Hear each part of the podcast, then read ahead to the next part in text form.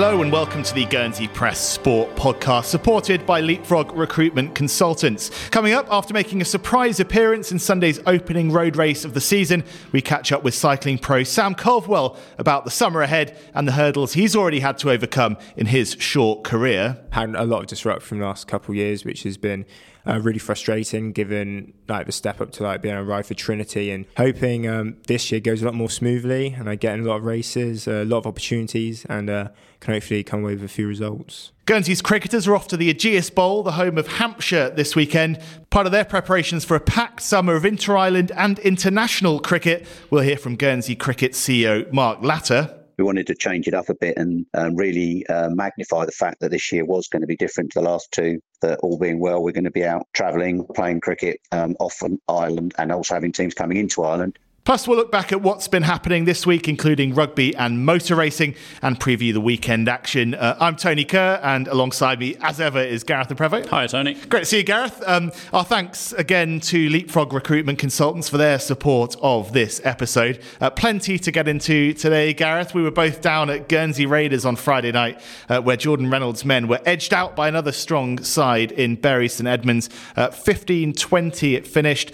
Uh, three defeats in a row now for Raiders, but they've been in all three contests um, to a lesser or greater extent, and they've got a good chance to turn things around at the weekend. Uh, they go to second from bottom, Westcliff. It was a great turnout for that Friday night lights uh, doubleheader with the Vikings also in action. Um, yeah, do you think there's a bit of disappointment in the Raiders camp that they couldn't get over the line in that one? I think there definitely was in the end, Tony. It was. Um, uh, I, th- I, think Bury St Edmunds were probably value for their, their half time lead for sure. Um, they led by five points, but Raiders were knocking on the door a lot in that second half. And for a side like Raiders, who've got so much attacking ability, to come away with only sort of three points, which was kicked after time was up, just to ensure they got a losing bonus point, that was pretty sort of frustrating for the home team.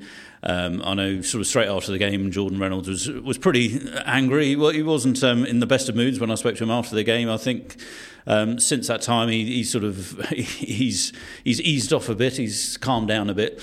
Um, they, they just, I think the the players got frustrated. They were trying, as he sort of put it to me today, they were sort of trying to overdo things. They weren't keeping things simple. Sort of um, when they when they had the opportunities to score tries, either the ball went down or there was a couple of incidents of crossing in midfield, which is pretty unusual for Raiders. And it just turned into just one of those nights where you just knew that it wasn't going to come off in the end. And um, yeah, it's a shame. But Bury St Edmunds are a good side. They'd, they'd sort of um, they'd had an unbeaten run of eight games before um, losing to one of the top sides the week before and they were very quick as well. They had, um, I mean, their their winger was one of the quickest I think I've ever seen at um, Footes Lane. He was uh, lightning. Uh, and it was a very different game to the previous week against Clifton when Raiders played so well and really should have probably come away with the win. Um, they they can't really have that argument against Bury St Edmunds, but it it was one of those things, and um, like you say, I think they've got a good chance getting back to winning ways against Westcliff for this weekend. Yeah, fingers crossed. And uh, yeah, it was just a, a, a, nice atmosphere down there on a Friday night, bit of a different feel. Um, but yeah, I think it'd be encouraging to, to everyone in the Raiders setup to see the support that's continued throughout the season. Yeah, for sure. Um, it was good that um, uh, Vikings played sort of ahead of them, and they had a good crowd, and obviously they stayed round, and their players stayed round to watch the Raiders support them um, yeah, it was, it was just a really nice evening to be there. Obviously, the weather played played a good part in that as well. It was uh, just a really nice night to play rugby. Um, yeah, it's just a shame the results didn't go the locals' way, really. Yeah, and speaking of results not going the right way, we spoke about hockey last week, looking into that sort of second batch of entrances in the space of four months. Um, and it wasn't particularly a day to remember for Guernsey over in Jersey back to the sort of traditional slate of seconds and thirds games as well, um, and, and most of them going Jersey's way. Um, in the first games um, for the women, it was Jersey won 5 1, so pretty comfortable victory there, uh, certainly by way of the scoreline. And then in the men's game, another 1 all draw. Um, Guernsey coming back into it after conceding early to, to retain the trophy, so that is a positive that comes out the weekend. Yeah, for sure. Um, like they say in the in the hockey circles, uh, the big stick turned red because for the overall sort of day they have a they do have a large hockey stick which is painted red on one side and green the other, and depending on which side wins the most games, it, it turns one way or the other. So it turned red quite emphatically last week. Um, but when it comes to the first team games, I wasn't overly surprised the Jersey ladies won their game. They're a very strong outfit. Um, Guernsey obviously did well. They got a draw over here back in November. They were missing a couple of that side for this for this um, game, and um, obviously when you're missing some a couple of key figures, it, it, it's hard to to overcome.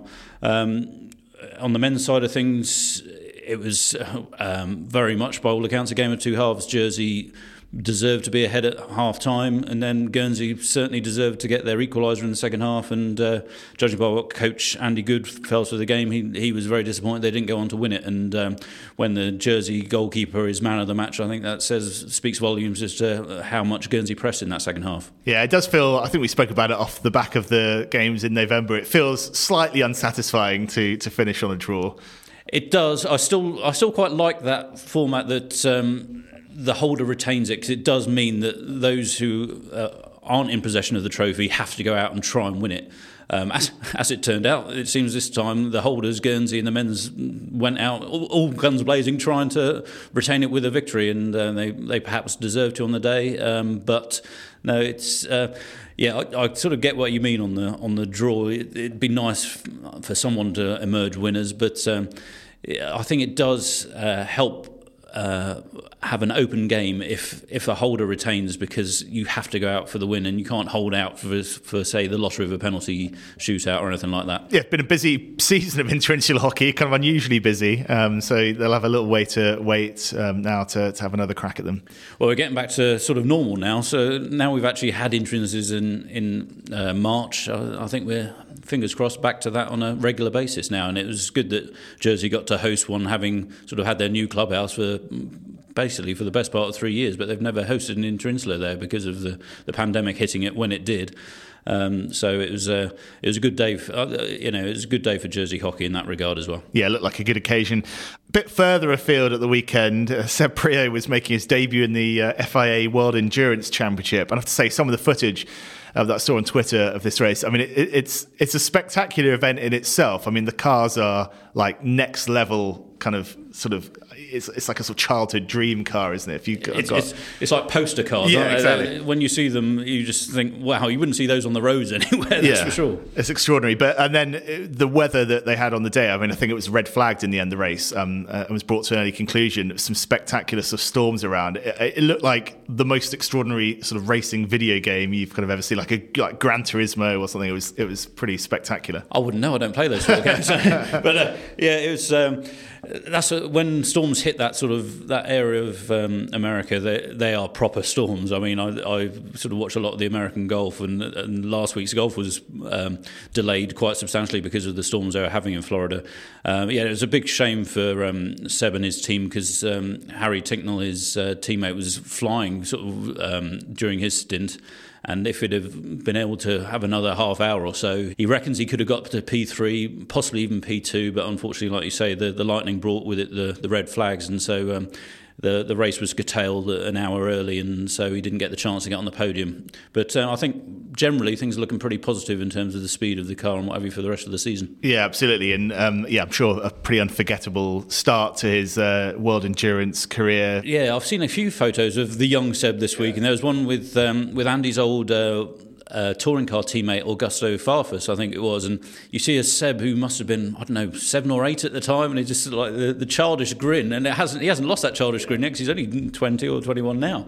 Um, but no, it's it's amazing sort of how far he's come and how quickly as well, and uh, yeah, like you say, he's on a he's on a like the world stage now, so it's uh, it's real sort of heady days for, for Seb, and he, he obviously deserves to be there because he showed great pace in, in that prologue to get them sort of P one on the on the grid. And yeah, and, and, his team were not far off the podium um, when when the red flags came. Yeah, huge season ahead. He's got a few weeks now until the next race, uh, which is at Spa on the seventh of May over in Belgium, and then it's the you know the big one, 24 Hours of Le Mans um, at the start of June. Then it goes on to Monza, Fuji, and Bahrain. So uh, a serious calendar to get stuck into. Um, so we'll be following Seb's progress uh, very very closely indeed. Um, right, that's it for part one. Coming up next, we'll be hearing from Sam Culverwell.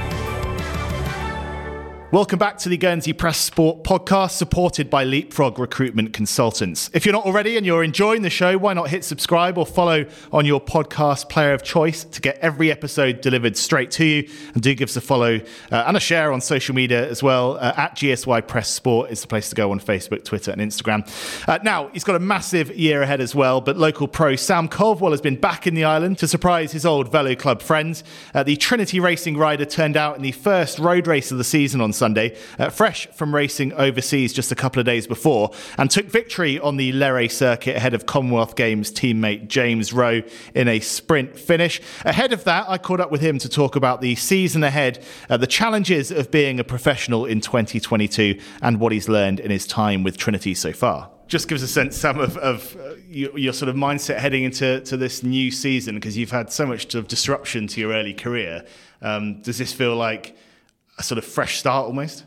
A little bit, yeah. I'm I'm hugely excited to get racing. I'm just uh, just back from uh, my first race and hugely excited for more. Um, yeah, you're quite right. I had a lot of disruption from the last couple of years, which has been uh, really frustrating. Given like the step up to like being a ride for Trinity and um, doing all these under 23 races, and then COVID hits as soon as you get the opportunity. And even last year, it was quite disrupted. We um, I didn't get as many race days as I hoped, and then as things were really picking up at the end of the season, I unfortunately broke my wrist. So um, I missed out on Tour of Britain and some other big races there. So hoping um, this year goes a lot more smoothly, and I get in a lot of races, a lot of opportunities, and uh, can hopefully come away with a few results yeah, given that sort of backdrop of disruption, uh, it doesn't seem like you've sort of taken your foot off the gas in terms of hard work. You know, when you've been able to. I know um, the last few weeks I've seen you sort of whiz past me a couple of times on the bike. Um, you know, obviously back here at home. I mean, how hard have you worked over the winter to, to get ready for this season? Um, I've been training loads over winter here. I've, I've been putting in the hours. I've trained harder than I ever have before. I mean, I guess it's easy enough to say, but I mean, I know I've put the effort in. Um, I've done a huge amount of hours and I've gone over to Calpe for extra training time before meeting the team over there um, in February to do a training camp with them. Um, been hugely motivated to really get some results this year as um, I really do want to make that step up to a higher level.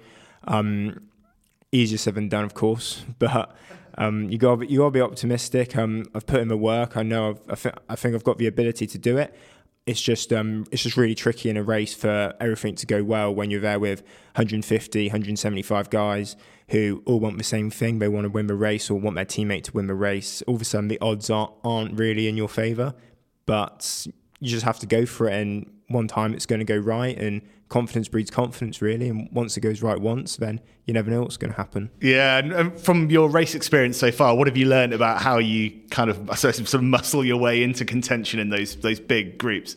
Oh, it's, it's a definite shock, and I think the lack of racing with COVID really makes a huge impact given um, positioning in the bunch and such like. So, for example, the race I just did at the weekend, the the race was really like decided by the wind. It was pan flat, no climbing whatsoever, just windy, and it was havoc. We had narrow roads. You're in like an echelon. Um, in the gutter, just lined out in the gutter. You got 10 guys taking it easy at the front, swapping turns and the rest of us are just lined out behind, just like suffering in the gutter.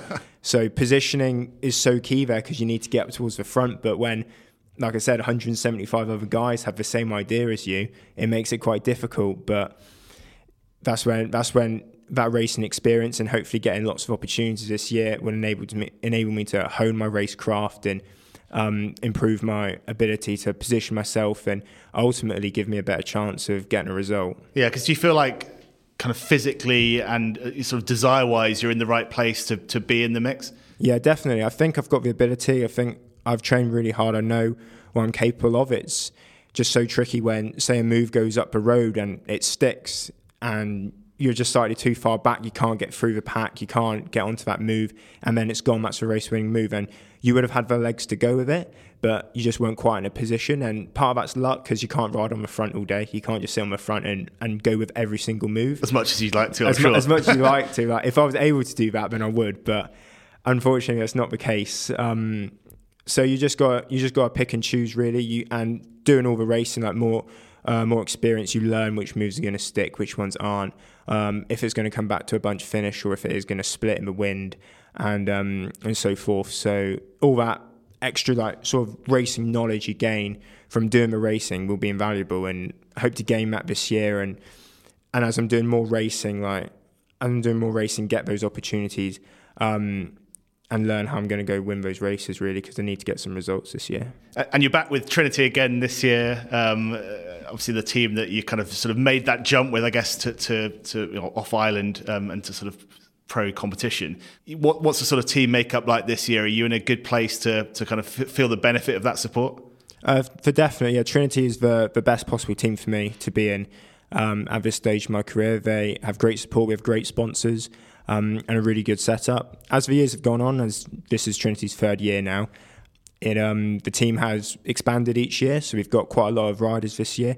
Um, we've gone, we've certainly gone more multinational. Um, so we've got some riders from Brazil and Colombia, uh, France, uh, Austria, America, Australia. We've got three people from Australia who are riding for us, as well as the Brits. So yeah, we've got a lot of different nationalities in there.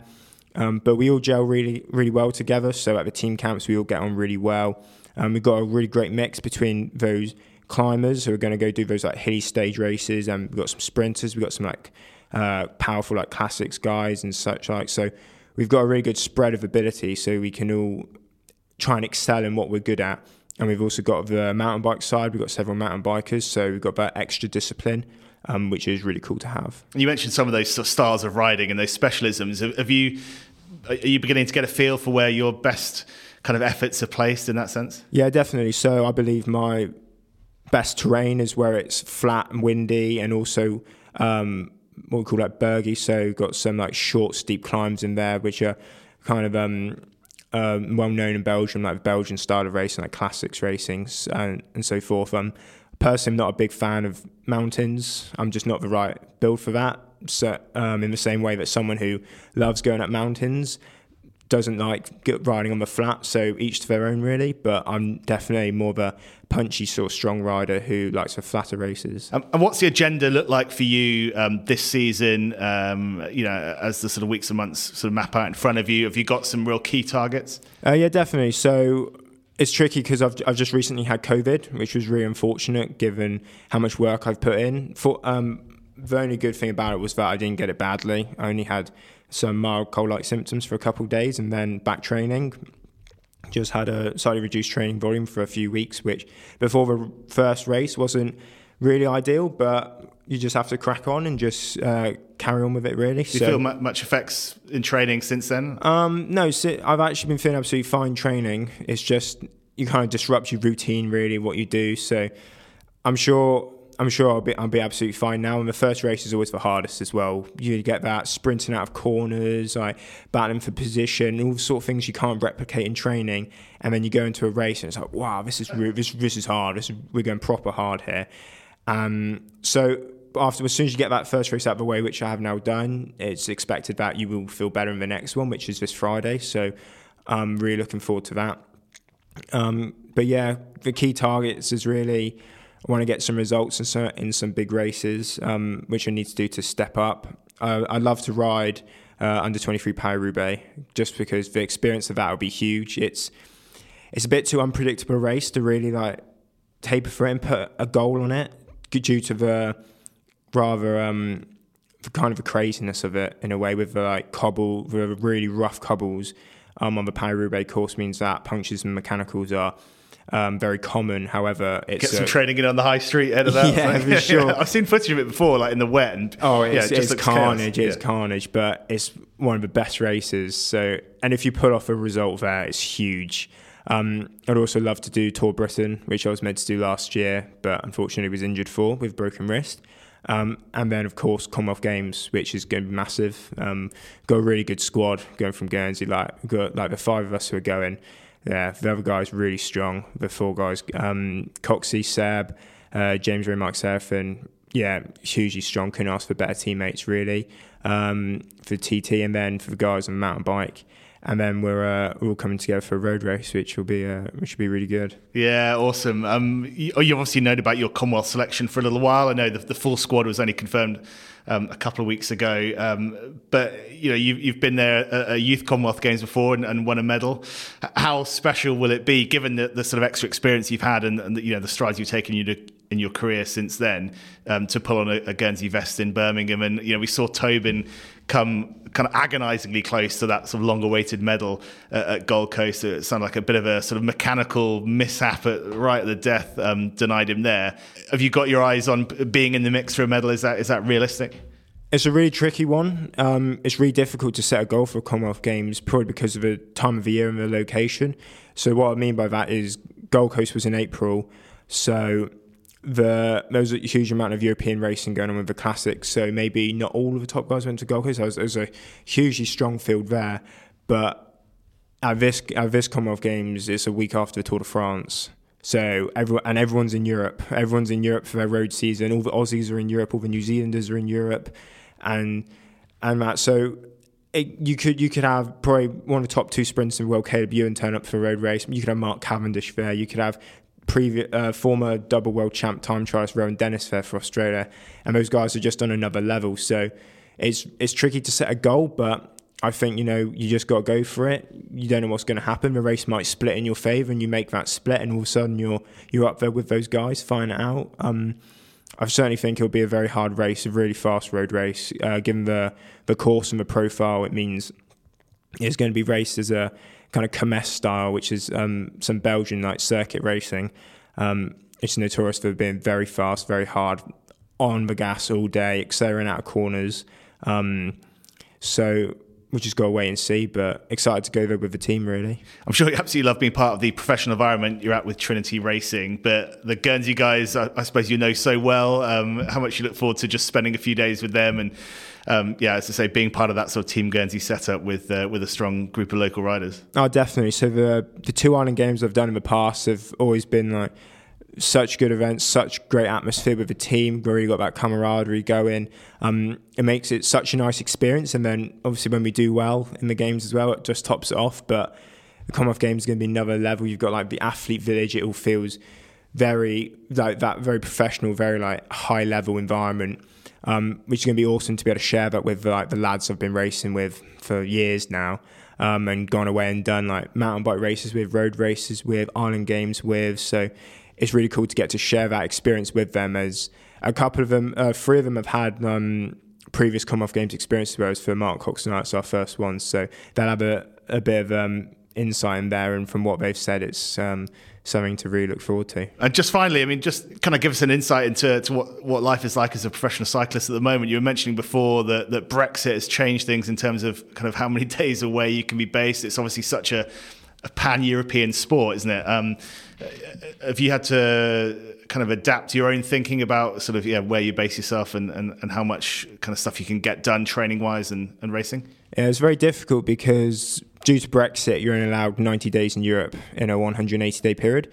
And when all the racing you want to be doing is in Europe, it makes it quite tricky, um, quite difficult because you can't then stay out for, say, a month in Belgium and just like race every weekend um, and then stay out there in between because also that's 30 days gone that aren't going to tick off for another 180 days. So you then you the thing you don't want to do is you don't want to get to the end of the year and not be able to race because you've run out of days.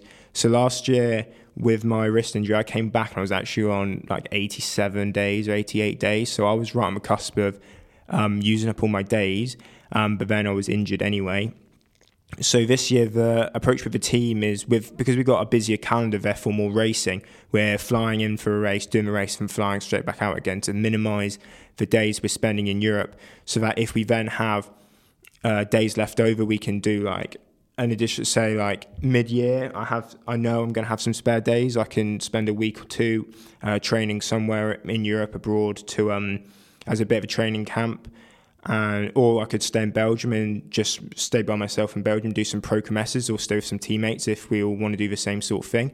And also it means that for like stage races, so if we got like a week long stage race in Europe, you're not going to run out of days to do it at the end of the year in say September. You'll have enough days to travel there and do a week long stage race and come back. Does it make it more difficult for British riders to be sort of competitive with you know their counterparts from France, Netherlands, Italy?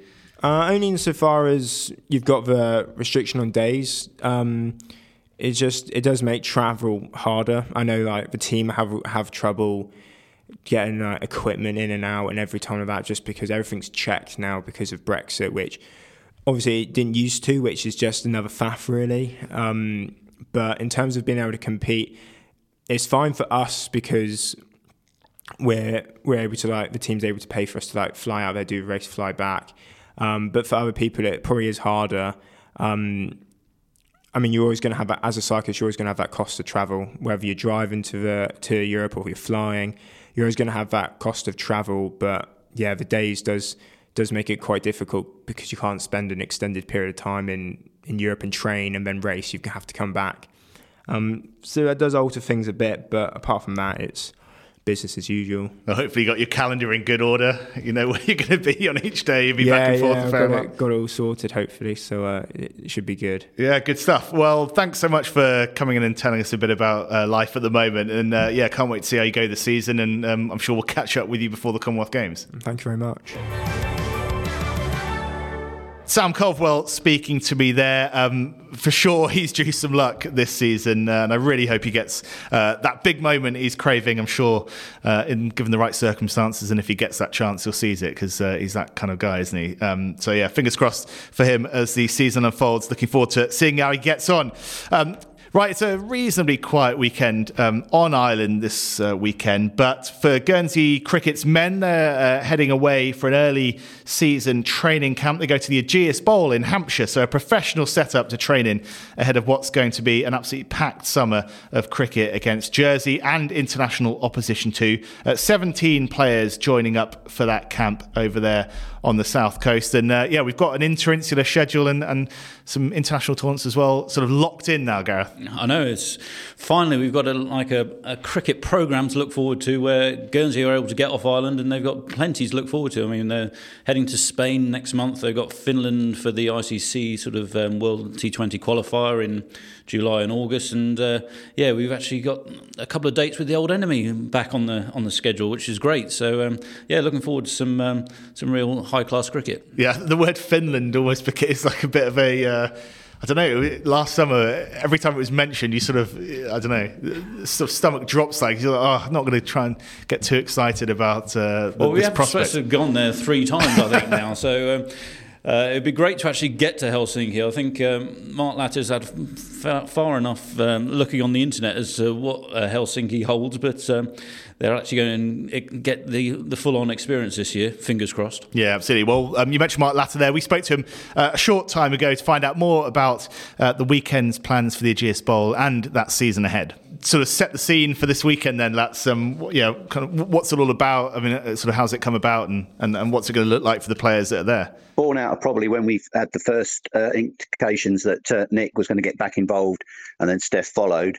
Nick's doing a little bit at hampshire since he left middlesex and that gave us an opportunity to access the Ageas Bowl with the training um, going on as it had been pretty much like for the last two years up at College Hall, etc. We wanted to change it up a bit and um, really uh, magnify the fact that this year was going to be different to the last two. That all being well, we're going to be out um, travelling, playing cricket um, off an island, and also having teams coming into island. So we really wanted an opportunity to get the guys off the island and, and really show that this was the change get them away from the distractions of Guernsey. Um, and obviously, using a professional environment like the Ageas Bowl, take advantage of all of that can offer. Yeah, brilliant. It's obviously a professional setup. I mean, yeah, how much of a a bonus, I guess, is it for the players to have access to a facility like this? Uh, great. I mean, we've obviously been very fortunate here. We've had um, fantastic facilities and still do with what we can use. What previously with the ICG and, and, and now at the College Hall, and we've got some work going there and we're doing some work outside with our cricket nets here at KG5, and we've put some new ones down at Port Portsmouth. But I think it's, it's as much, yeah, using that opportunity to to get into a facility like um, Hampshire, access to obviously Nick anyway, but also hopefully some of the Hampshire players will be about. And, and just have a chat with those guys as well. So it's, it's taking advantage of all the opportunities that we can get, and we've been fortunate that you know with cricket, with um, relationships with Sussex and, and Hampshire now that we've got that opportunity to do so. Yeah, do you find uh, that sort of over the last couple of years because of the, the whole pandemic situation? Um, Guernsey cricket has obviously done very well in keeping going and played a lot of domestic cricket, and it's been great for our players to have that. But do you find that perhaps the, the island's elite might be a bit stale on island, and just to actually have that freshness of being somewhere different will will um, be a benefit to them um, for the for the busy season ahead? Yeah, hundred percent. I mean, I think even in a normal season, um, we've always looked for opportunities to play beyond these shores, just to freshen things up, whether it's been the CI League or going into the Sussex leagues, etc. Um, and I think that the last two years have just, you know, highlighted um, the, the, the, reliance just on the domestic game isn't sufficient when we're going into the international game. And obviously, during that two years in different parts of the world, and we've seen what Jersey have been doing close at home, there has been some cricket going on, and we've missed a lot of that um, for the travel restrictions and issues that have been about. So, it, getting out and um, uh, getting exposure to different environments, taking the guys out of their normal comfort structure, just moving them out of their own bed. Um, it just makes things different. Some of them take more moving than others. um, then you know that that just changes things up again. And as I said, I think I just want to make it look feel different straight away. Um, get the guys in a in a room without those distractions, and really be able to get them to focus on um, the, the, year ahead, which is going to be you know, really busy. Will the um, sort of initial focus be very much on, on the T20 format with the way the the schedule is now structured for the rest of the summer? Yeah, I think really up until we get to Finland, so we're there 22nd July, come back 1st of August, pretty much up to then, everything domestically and training wise and the other games we've got going coming up against Jersey, etc are all going to be focused on the T20 and the trip to Spain. And then it probably then switches to 50 over when we then move with the GCA Cup domestically and also then um, the under 19 50 over tournament, which we're hosting, and then culminating with the Interinsulars 3rd of September over in Jersey, which will be the 50 over Interinsular Trophy. So, yeah, season of two halves, I guess. um, and just to explain to um, to our listeners how the how this um, trip to Spain also came about, because um, obviously we, we, were looking for some um, warm up fixtures ahead of the, the Finland tournament, but um, we're, we're, going to be playing some some international cricket as, as early as uh, April.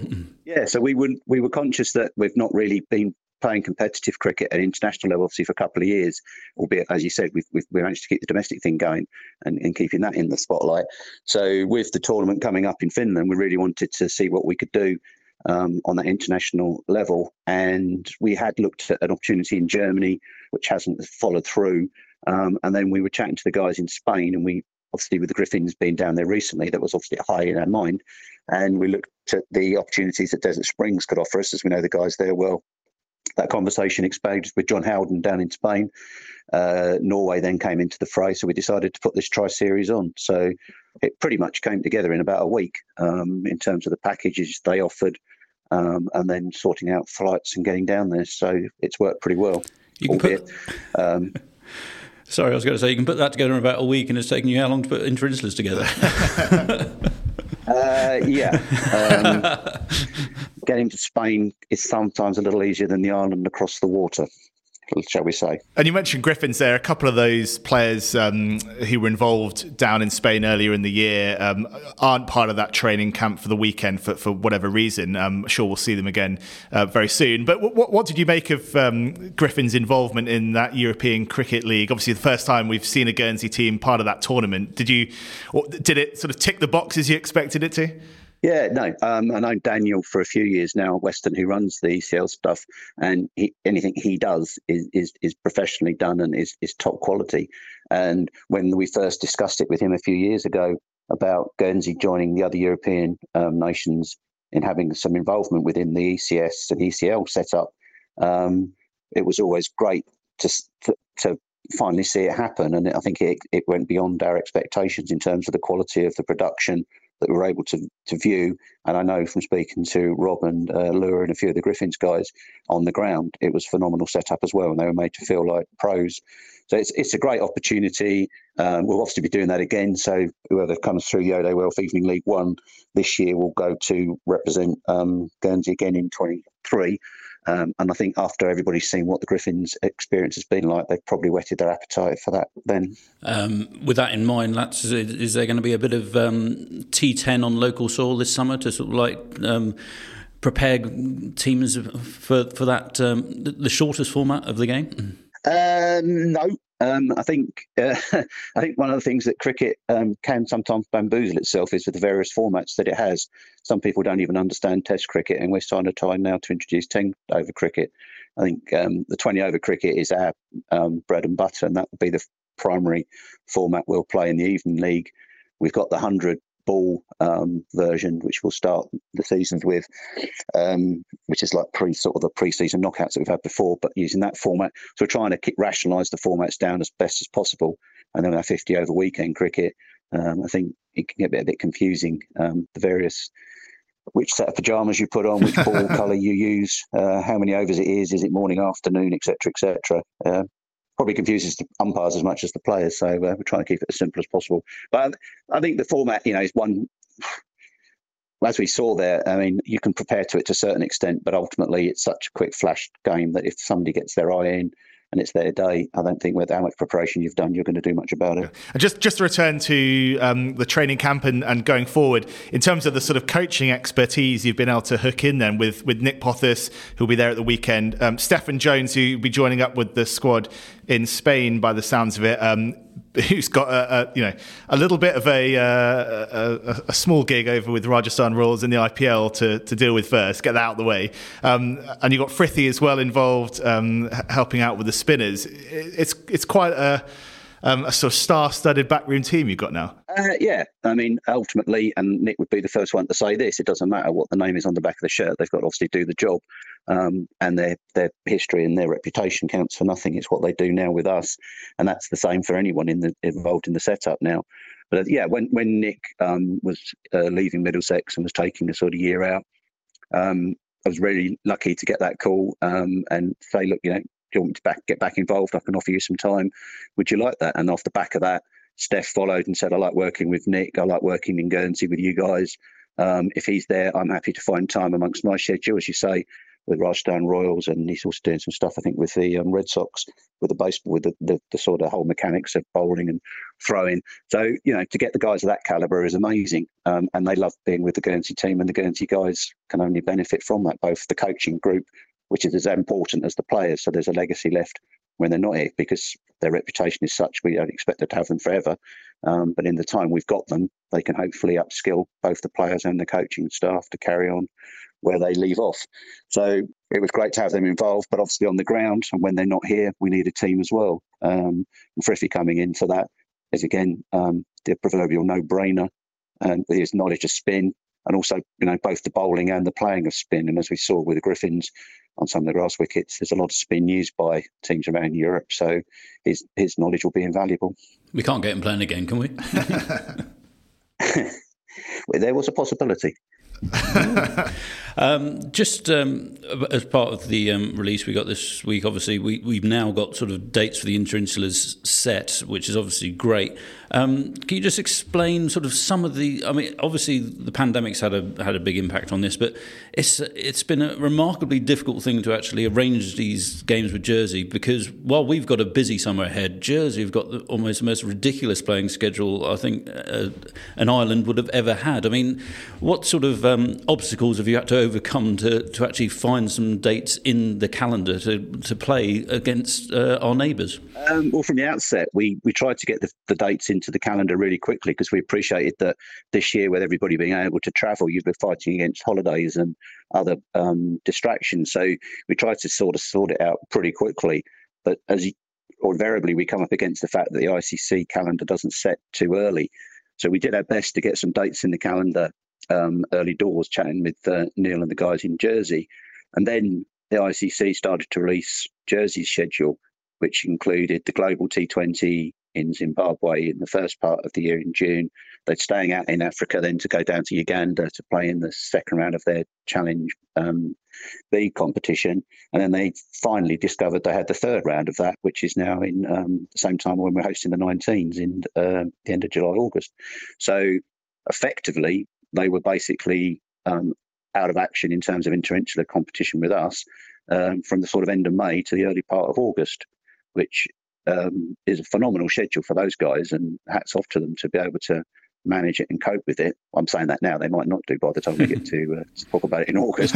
but it's a phenomenal schedule to have to do for what are you know effectively amateur players. So amazing that they've got that. And as it meant, we basically had to really sort of shunt everything up to the sort of May, early June period, and then send everything to the back end of August, September um, in terms of the 50 over. Hence, you know, in a way, it's not ideal for the juniors like playing on the 15th because in that sense, their season's almost over before it started. Um, but we've got them. They've got a trip up to Liverpool to play the Northwest teams, and there's some other stuff going on. So we we will extend their season through. But yeah, I mean, to lose three months effectively of the rump of summer um, was a bit of a challenge to get around. And then the other logistical hurdle is that you know, in terms of inter-island travel, um, the flight timings have to be extended for us to be able to play cricket because we, we don't just play for 90 minutes, we can play for seven hours plus all the bits around it. So that's been a negotiation, but we're fortunate that uh, Brent and the guys at Blue Islands have now moved schedules around to allow us to actually get in and out and get a game of cricket on. Yeah, great stuff. Busy, uh, yeah, busy summer of cricket on both sides of the water. For, for you, will it be that um, that sort of moment to breathe a sigh of relief when the coin goes up on the 20th of May, all being well? Absolutely. Yeah. I mean, it's, it's always the same. You start sort of in February, uh, in November, October, looking at these sort of fixtures in the previous year. Then it gets to January, and then you sort of release it, and then you suddenly realise it's April and there's a game in two weeks. So you just hope that everybody turns up at the right place and everything starts to happen. But once it gets going, it has its own momentum, and, and we're looking forward to a great summer. Yeah, can't wait to see it. Um, cheers, lads. Thanks for your time. Thanks, lads. No worries. Mark Latter from Guernsey Cricket speaking to us just before. Um, great to hear about all those plans. Uh, what else is going on this weekend, Gareth? Anything that stands out? Um, well, there's like you say before, Tony. There's there's not a huge amount on island happening, um, but we do have the first uh, hill climb of the motorsport season. This one's at Petit Bot. Petitbow's changed dates from its usual October, which always seemed to bring with it a, a, a huge downpour. Petit Bot always seems, it's not the driest place to begin uh, with, is it? Petit Bot? No, it, but unfortunately, for the last several years, it always seems to rain cats and dogs on on the Petit Bot hill climb day. But uh, um, they've moved it to the start of the season, and so that will be. That will be on Saturday. Uh, we've also got um, a couple of Pro League games with uh, Rovers hosting Bells and uh, Sylvans playing Alderney. Obviously, Alderney are probably now into their preparation for Muratti semi final. Now we've actually got a date for that as well. So. Um, yeah, there's a, there's a, couple of things locally, but um, Raiders and GFC are both off island, so um, uh, Footes Lane will be relatively quiet for a change. Yeah, and well, get out there and enjoy the sunshine, I guess. Um, thanks very much. We'll be back next week. Thanks again to Leapfrog for their support of the show. Um, we'll catch up next week, Gareth. Cheers, Tony.